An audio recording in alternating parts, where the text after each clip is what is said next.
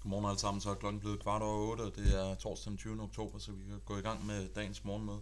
Lad os hoppe direkte ud i det og gå til slide nummer 2. Hvad var de dominerende temaer for det finansielle marked i går? Jamen først og fremmest så var det relativt pæfærd makrodata, som vi fik både fra Europa og fra USA. Jeg tror, det der er mest værd at highlighte, jamen det er den opbremsning, som vi ser i det amerikanske boligmarked og det amerikanske byggeri. Vi så housing starts, vi så building permits, de kom ud lavere end ventet, og det viser altså et amerikansk boligmarked, som understreget flere gange før, eller tidligere, er i en meget kraftig opbremsning.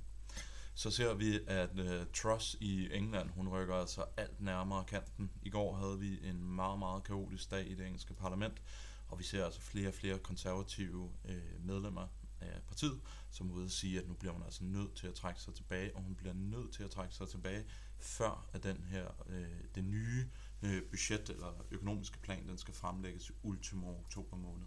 Så presset det vokser altså, og det er som sagt en meget, meget kaotisk situation, vi er vidne til i øjeblikket.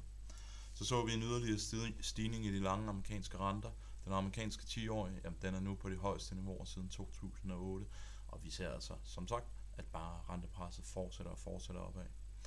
Så kom Tesla ud med regnskab, de øh, mødte ikke helt de forventninger, der var blandt analytikerne til salget af aktien. Den ligger altså også og, og siver lidt i eftermarkedet. Men udover det, jamen, så er det altså stadigvæk en, en virksomhed, som er i stand til at, at vokse relativt kraftigt. Bare ikke nok i forhold til analytikernes forventninger. Og samlet set, så var det altså en, en relativt stille dag. Øh, det har altså været et par stille dage her over de seneste par, par uger. Øhm, men aktier, det ender altså ender nede i går. Hopper vi til slide nummer 3, jamen der viser Fakta Performance, og det var vi vidne til i går, det var faktisk en relativt kraftig defensiv rotation. Vi så de cykliske aktier, de underperformede de defensive aktier. Vi så et small cap aktier havde en rigtig hård dag i forhold til large cap.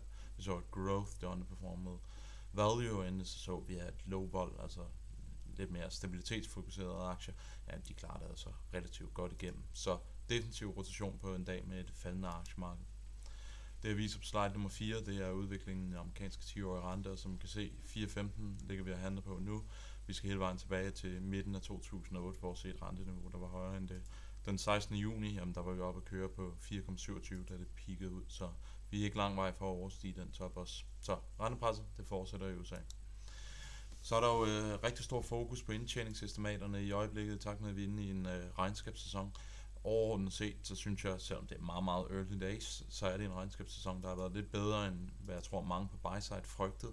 Vi har jo set, at bankerne rent faktisk er kommet ud overrasket positivt på earnings. Når det er sagt, så ligger vi altså nu og ser negative øh, earnings revisions, både for 2022, men også for 2023.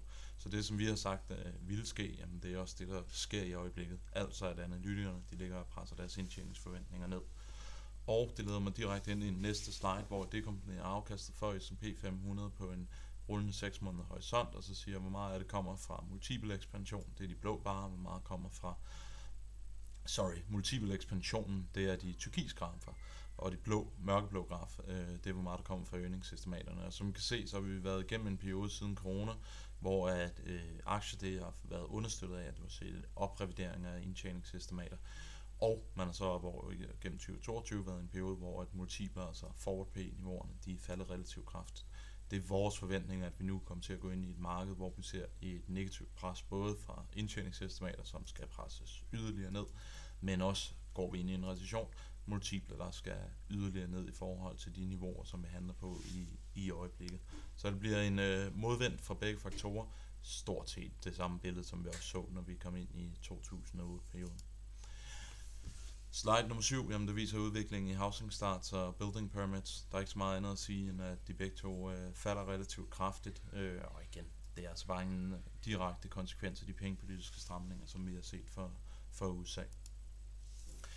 Og så har jeg jo lovet, at jeg vil highlight lidt den her allokering, der ligger i Fund Manager Survey, og det første jeg gør på slide nummer 8, det viser den indikerede aktieallokering blandt de her store institutionelle kunder, og den ligger altså på minus 52.